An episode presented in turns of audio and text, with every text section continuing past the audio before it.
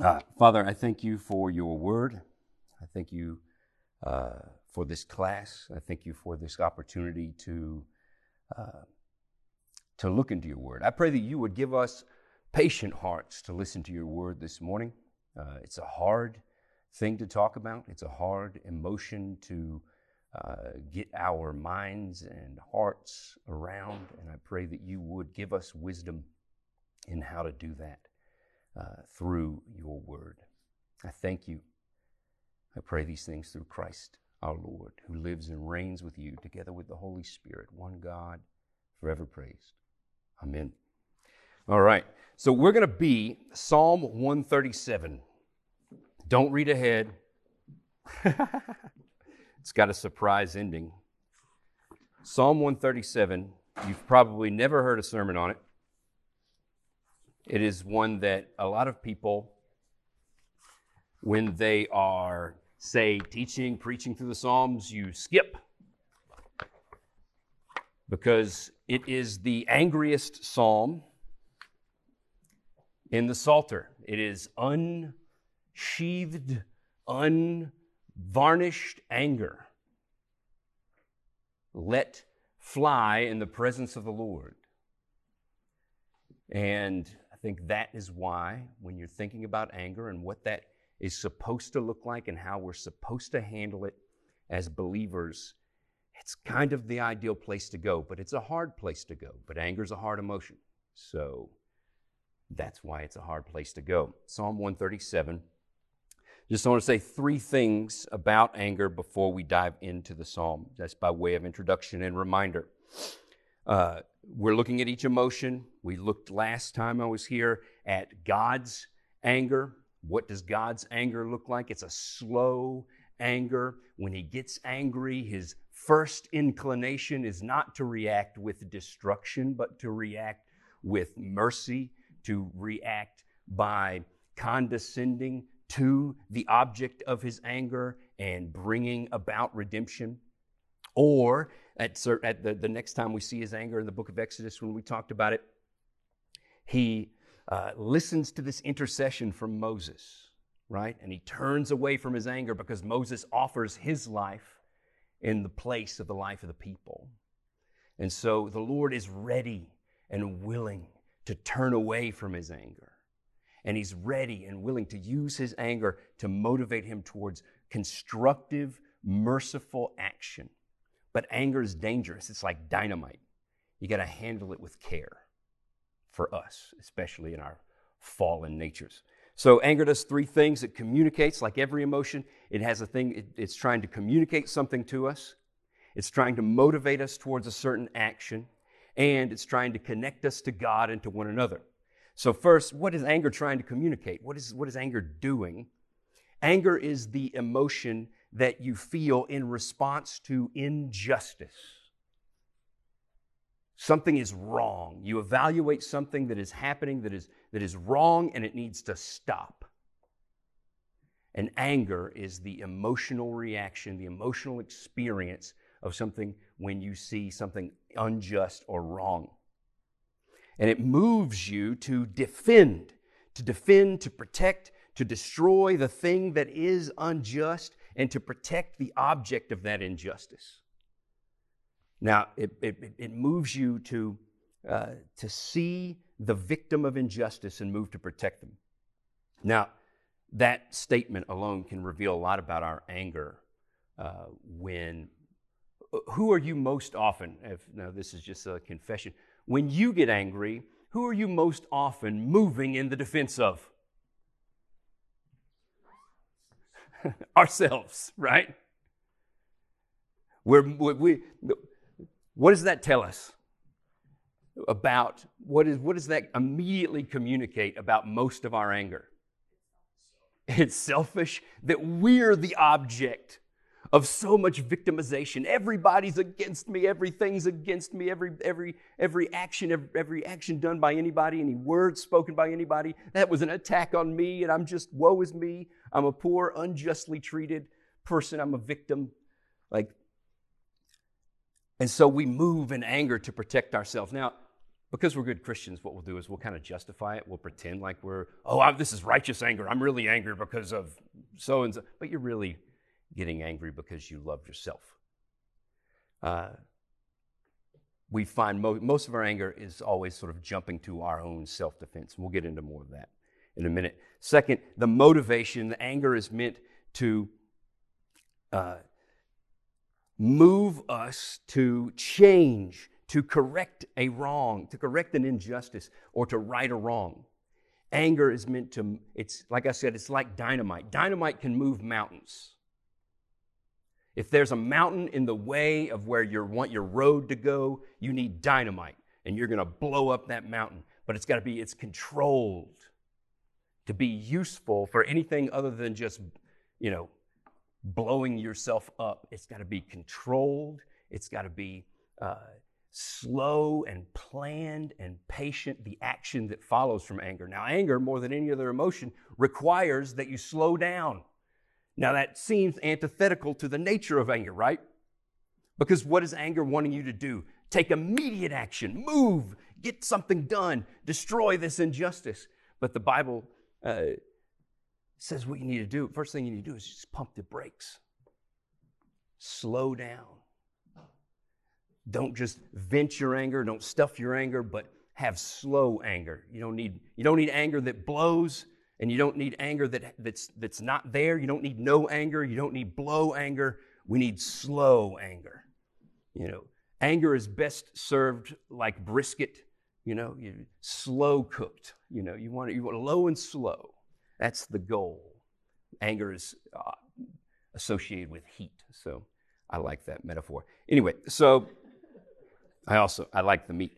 Uh, third, we're get connecting to one another. It's meant to connect us to other people and to God. Now that seems weird, right? With anger, how would anger connect us with each other? The whole thing, the most of what we're going to talk about today in the Psalm is how does God, how does anger connect us to God? But I want to talk for a second about how does anger connect us to one another? Nobody likes suffering alone. That's good. That's a good word. Yes. We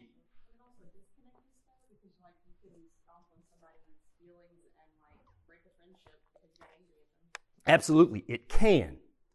Here's the difference between what it can do and what it ought to do. What is God's intention for good anger? God's intention is that it would connect us to one another. Now, what we're going to do is we're going to use it to blow others away. That's what we typically do with it, right?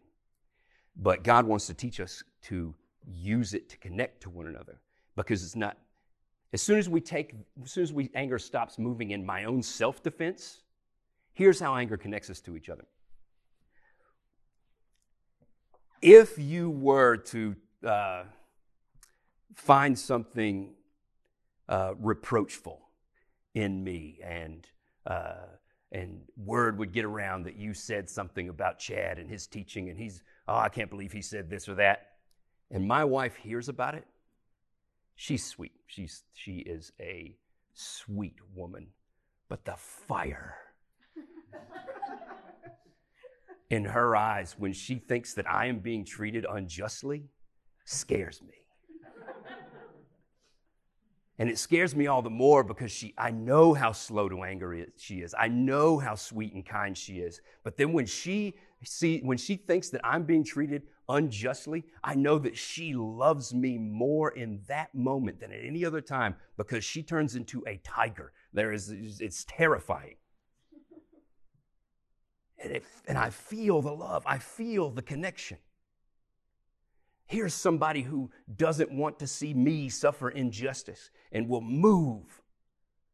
And I have to, restra- you know, I've had to restrain her in the past. We can't, we can't do that, you know, uh, you know. And but it feels very good. It feels very uh, connective and protective, uh, because that's what anger is meant to do. When my kids see me get angry on their behalf, I think they would communicate that they feel more loved at those times. You know, they wonder, does Daddy really care? If I'm suffering this injustice, I want to. They want to see. They want to see their parents move in action to defend and protect them. Now you have to evaluate, you know, There's two sides to every story. Every one man sounds right till you get the other side. And then you're also dealing, most of their uh, conflict is between both, all of them are your kids. So they all need to feel protected and things like that. But there's a sense in which your anger can be perceived as a good thing for you, for them, because they see it in defense of them. They see what it's doing. So that's kind of, those are ways that it can be connective and that it's intended to be. Now, we abuse it. It's the most easily abused, like out of every other emotion. There's no other emotion that the Bible deals with that it just flat out, besides fear, that it just flat out commands you, don't feel this way. Like, do something about this. Like, uh, that there are commands to not get angry. Don't let anger rule over you uh, and things like that.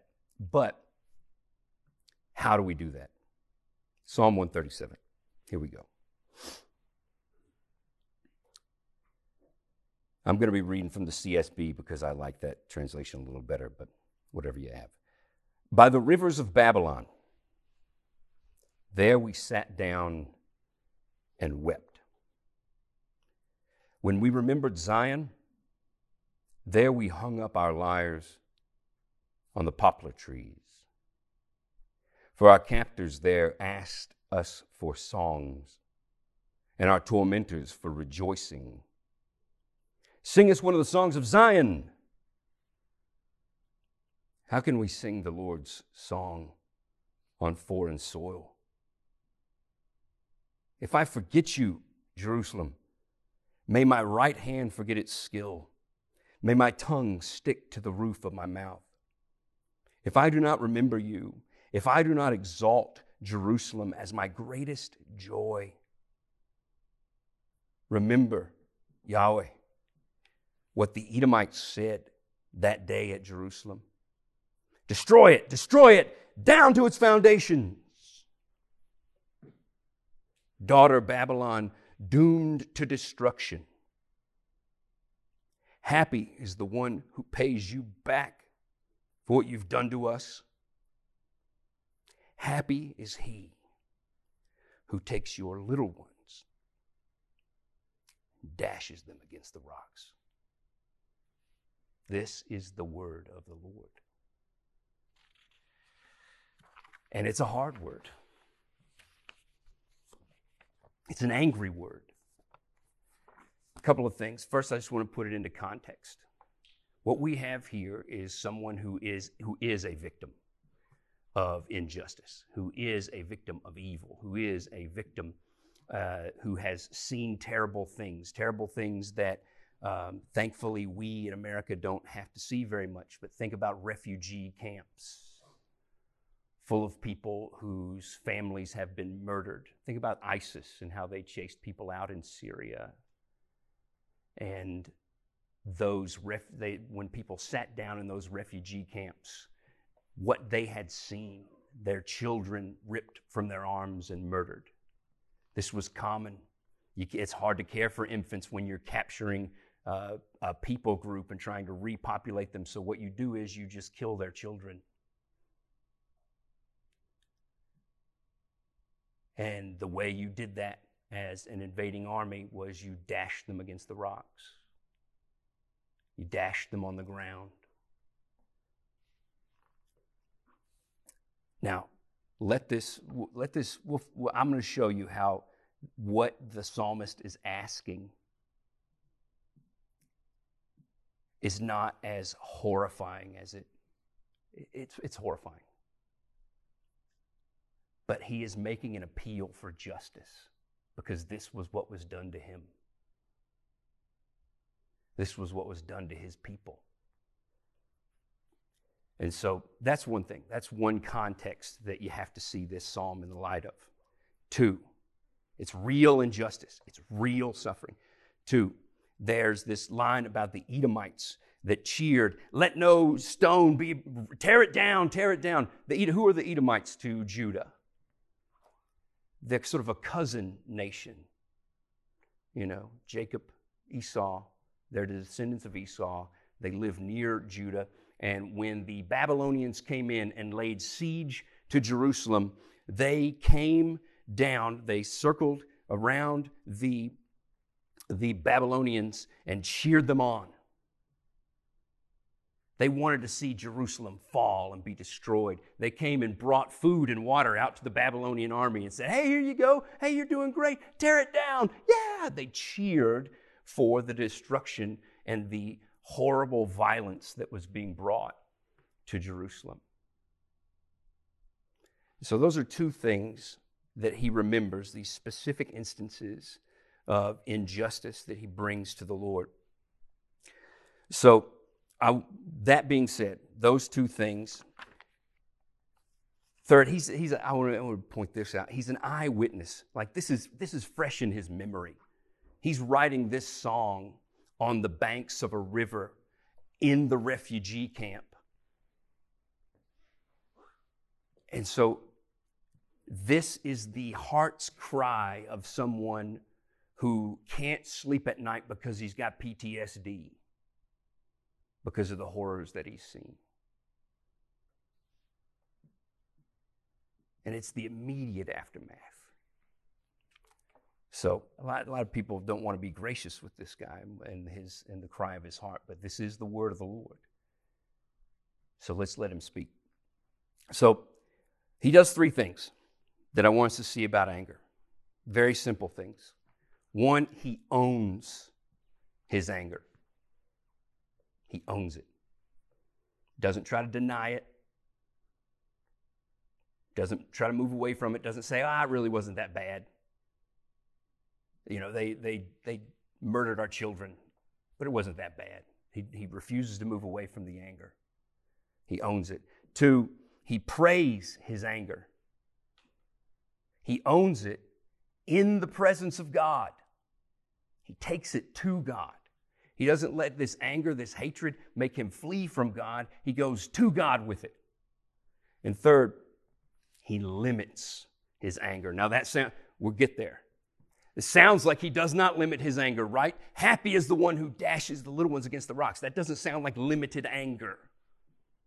But I will show you how it, it is, it is, it is, it is, he is limiting his anger and trusting God. So first, he owns his anger.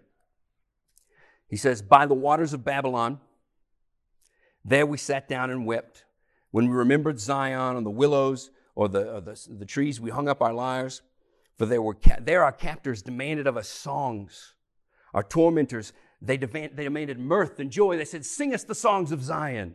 There, And he says, how shall we sing the Lord's songs? If I forget you, Jerusalem, if I forget you, I, I may my right hand, he's a musician playing the lyre, may it forget its skill, and may my tongue cling to my mouth. If I mock you, if I give in to their, mock, their demand to mock you. Because what are they doing? The captors are saying, hey, you know those songs that you guys used to sing? In Zion, you used to go up to worship. And what did you used to say? Our God is a great God. He's a great king above all gods. Oh, well, that's funny. You're sitting here and you're captives. We've got you. We sacked your city. We tear down your wall. Oh, Jerusalem, Jerusalem. You remember there's not a stone left on one, on one stone on another of your temple. Sing us one of those songs about how your God's bigger and stronger and mighty, and he's the God of all the earth, and he favors you. The God of all creation favors you, and yet you sit here in captivity. Sing us one of those songs. Do you see how it's mocking? He's not just mocking them, he's mocking God. The, the people are mocking God.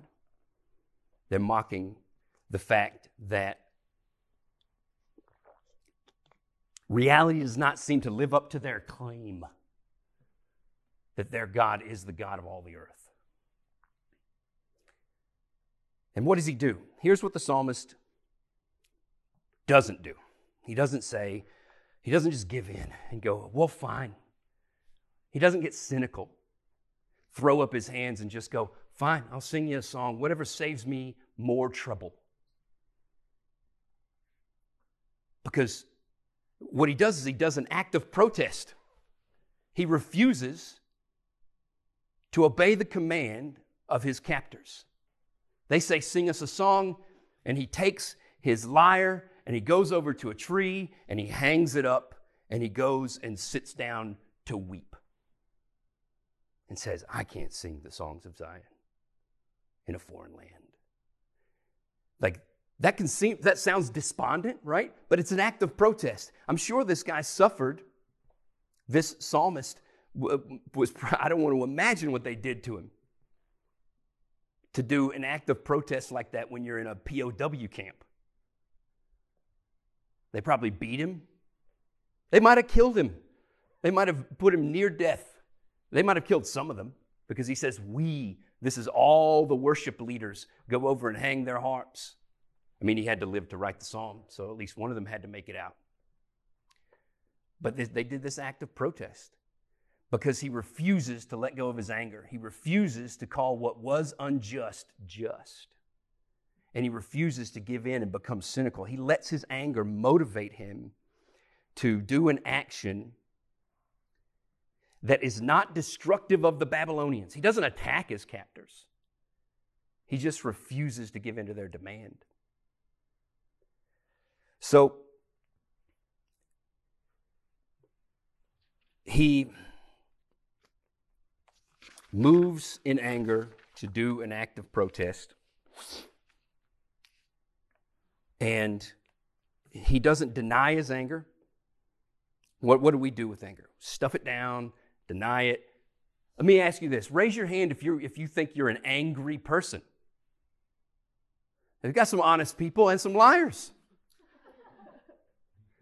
Everybody who raised their hand is honest. Everybody who didn't is lying to me. Or doesn't have kids yet. Obviously. Life will conspire to reveal to you that you are an angry person. That anger is there. You may not call it anger. I'm not angry, I'm just frustrated. That's like saying, I'm not angry, I'm just angry.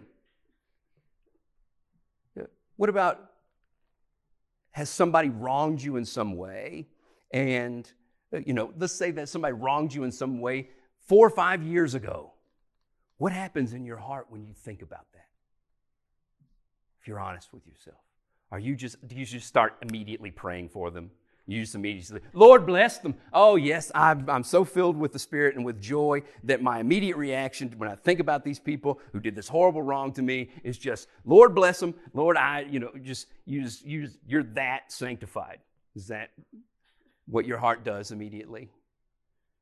No, it starts with bitterness. It starts with going, ugh.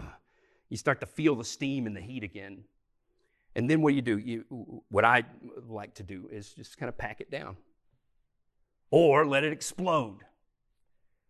He doesn't do either of those. He owns it.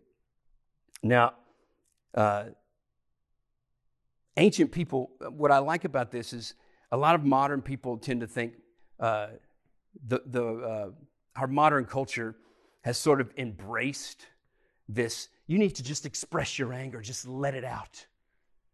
But then they'll uh, hate on ancient people that seem to be very deeply in touch with their emotions, because they'll come to a passage like this and go, dash their little ones against the rocks.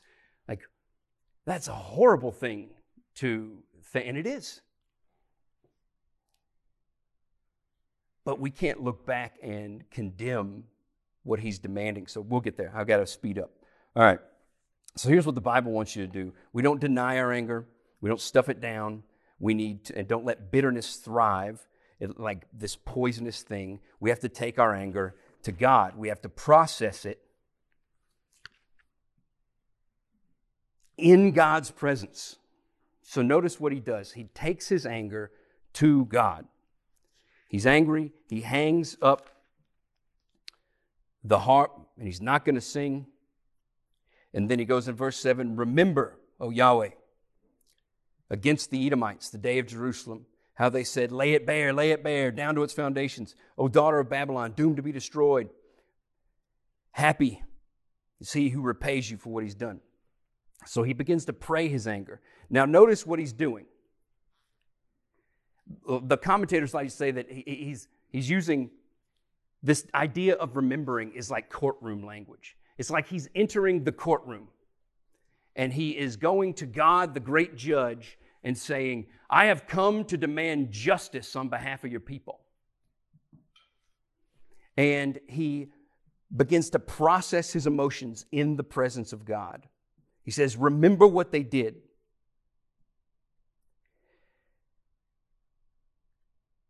Don't let your anger, when you feel angry or you feel like you hate somebody or something like that, don't let that put a barrier between you and God. Take it to God. God can handle it. And don't go to him and pretend you're not angry. He knows your heart. He knows the truth.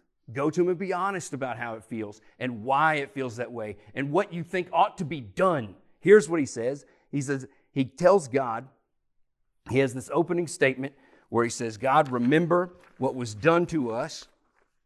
And then he says, then he then he limits his anger. So he, he prays his anger. He says, remember, O Lord. He goes to the Lord. Then he starts to limit his anger. And this is what I mean by it's a court case. First, he uh, he kind of swears himself in. Saying, remember me, O Jerusalem, is like swearing in on the Bible. It's like, remember, O Jerusalem. It's it's like, uh, it's he's it's oath language. Then he offers this two, two pieces of evidence. The Edomites, they cheered for our city to be destroyed. This was one of the injustices that was done against us. And the Babylonians, they took, I was standing right next to a friend of mine, and we were trying to get out of the city, and she was carrying her baby, and we were sneaking out, and we were almost out, and then the baby cried out, and some of the people who were besieging the city heard, and they came over and snatched the baby out of her arms, and they dashed it against the rocks. That's the kind of experience that he's saying. That's what they did. That's what they did, and I was it was right before me. So he calls to God, and he and then he suggests an appropriate punishment. What does he suggest? He says, this is what should be done to them. It should be done to them exactly as what was done to us. That's just demanding justice, right? He's demanding justice, that what the evil that they did would come back on them. He doesn't ask for more than justice. He doesn't ask for more. He doesn't ask them to be punished worse than what they did to them. But he does ask for them to be paid back. And he proposes a sentence. And when he asks God to remember, he's asking God to act. Asking God to remember is, he's not as, it's not as though uh, God forgets. He is asking God to act and bring justice. Now, how is this limiting his anger? Notice what he's not doing. He's not taking a vow before the Lord, going, I will repay them. Lord, strengthen me. Lord, use my hand to repay the Babylonians. Help me, Lord, to launch an insurrection from the inside and start to tear down Babylon and kill them. Give me a chance to tear the babies out of their arms. Is that what he says? No. He's not taking vengeance into his own hands.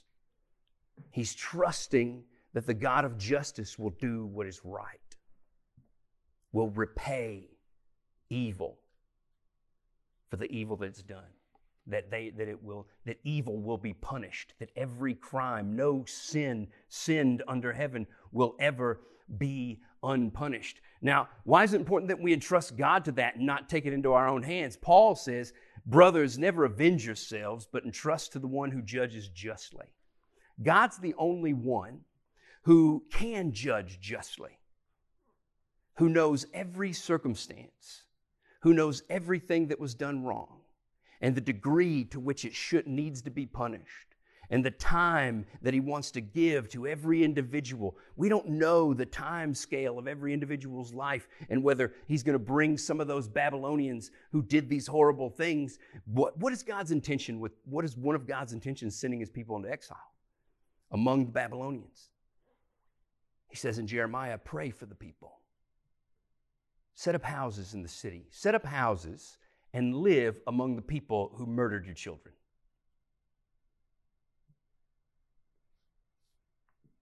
Plant gardens, move in, and love your neighbor. Work for the welfare of the city. One of God's reasons for sending his people into exile is to redeem Babylonians. And we see that that actually gets accomplished in history.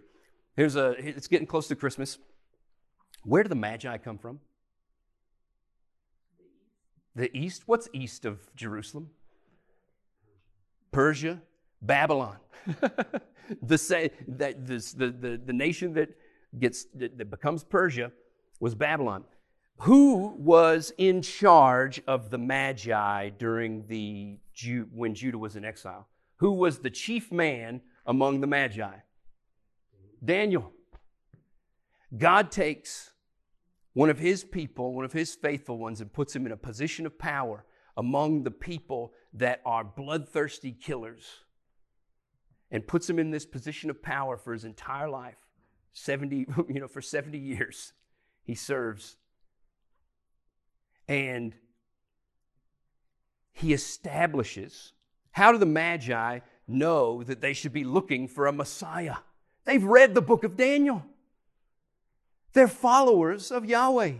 And they, so the leaders of the, the soothsayers, those who were advisors to the king, because of what Daniel did, for those four hundred years, it persists.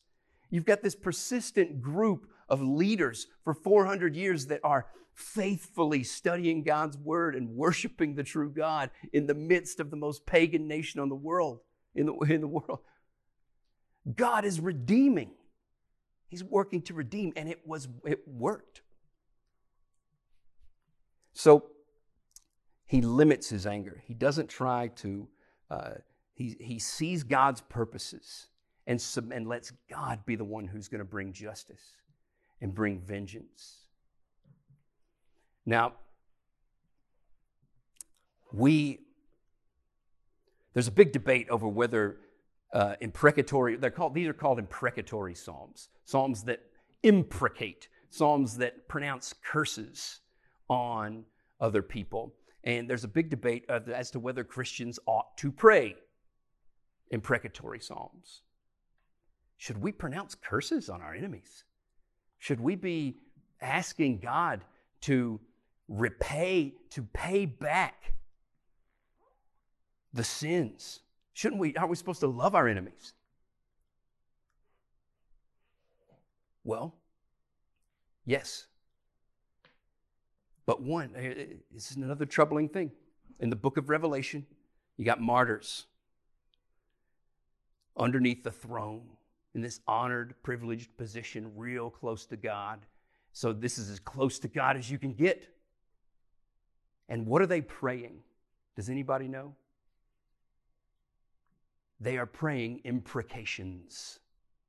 How long, O Lord, till you avenge us? How long, O Lord, until you bring justice on the earth and punish sins? But God is patient. God is waiting. Why? Because every sin will be judged. Every sin you ever sinned will be judged. It will come under the righteous wrath of God. Either in the future, when Jesus returns and judges the earth, or it's all the judgment has already fallen on it in the past. And so, one way that we can pray imprecations, and this is kind of the way that I have done this in my own practice in dealing with anger, when I'm angry at people and I'm asking God to bring justice, I'm asking God, punish their sin, punish their sin, O Lord, but punish their sin in Jesus. I would prefer, O Lord, that you punish their sin in Jesus so you don't have to punish their sin in them. I want them to believe the gospel. So punish their sin. Lord, let, this, let the punishment for their sin fall on him. And Jesus, he took this. This is one psalm in Luke nineteen that Jesus quotes before he goes into the city. He quotes it. In Luke nineteen, he says, "O Jerusalem, Jerusalem, the day will come upon you when your enemies will dash you to the ground, you and your children. They'll dash you against the rocks, you and your children. They will not leave one stone on another." He's quoting. He's taking the words of this psalm and adapting them. Jesus is deliberately taking this and saying, this is going to happen again. What happened back then, it's going to happen again. This is, this is going to happen in the future. And it did happen in A D seventy. The Romans came in and sacked the city. And every historian in the world will say it was the most atrocious bloodbath in the history of the world. And what is, what is Jesus saying here? He's grieving over it. He's grieving. He's not angry at this moment. It doesn't say he's angry right now. It says he's grieved. In Luke nineteen, he's grieved over it.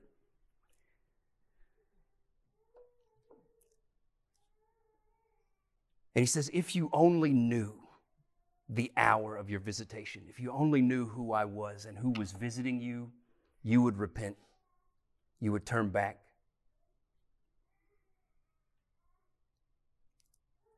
Jesus, he... Uh, The psalmist is angry. He's asking, what about, what about our little ones? They're not going to be punished for what they've done to our little ones. They're not going to be punished for how they mocked and decried us. But and, and Jesus stands there, not angry, but then says,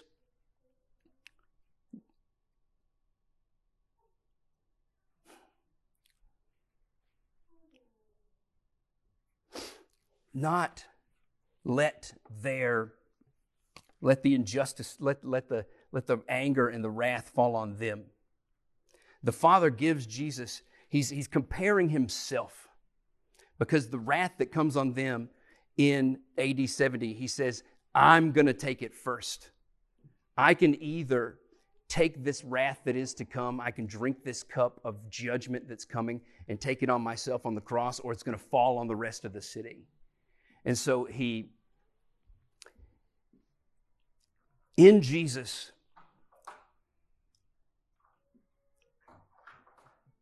the Father's little one is taken from his arms and dashed against the rocks. He is, he is dashed against the rock of our sin, crushed under its weight.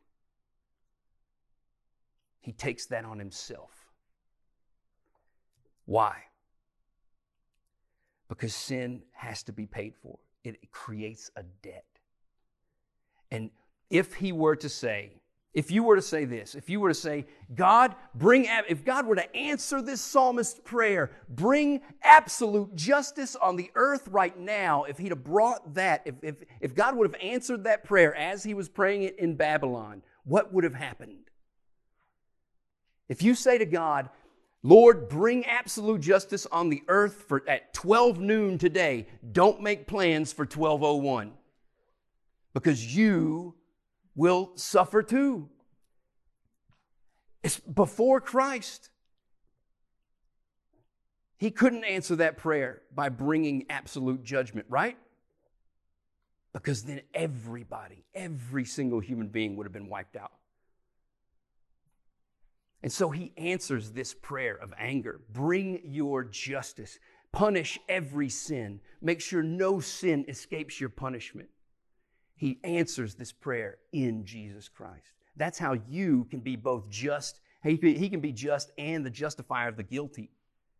He can forgive your sins because they're paid for, and he paid that debt. He pays the cost to restore the broken relationship with us. So that's the three things that we need to do with our anger. One, we have to own it.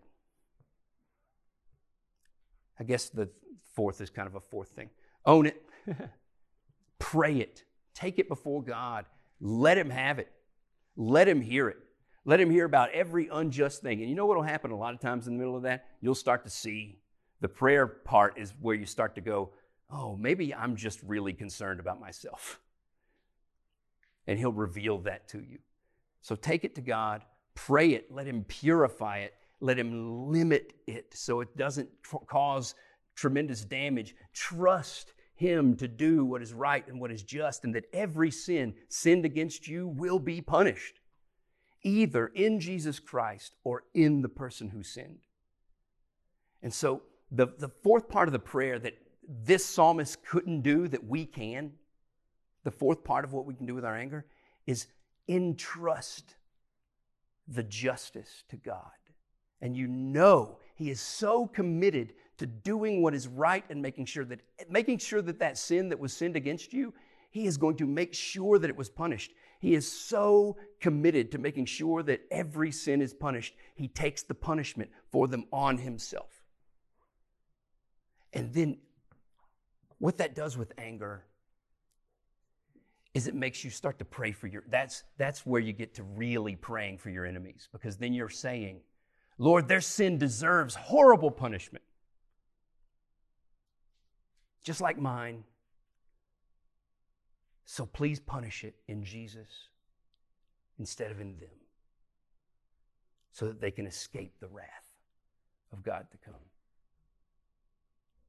So help them trust in the one who was dashed against the rocks, so they don't have to be. That's anger. Thanks. Let me pray. Uh, Father, I thank you for your word. I ask that you will help us to deal with anger in a very healthy way, to own it, to recognize that there's injustice in the world, and to take that anger, to carry it before you, to feel it in your presence, to let the pure parts of it that we feel at real injustice start to line up with the things that make you angry and your anger, and remove from it any impurity, and, and then help us to act in ways that are constructive. Help us to pray for our enemies and to see uh, that their sin can be, they can be saved from their sin because the punishment has fallen on Christ. Help anger to drive us, to move us to that place to where we are uh, not denying injustices, but demanding justice be done in the forgiveness of, their, of the sins of our enemies. Thank you.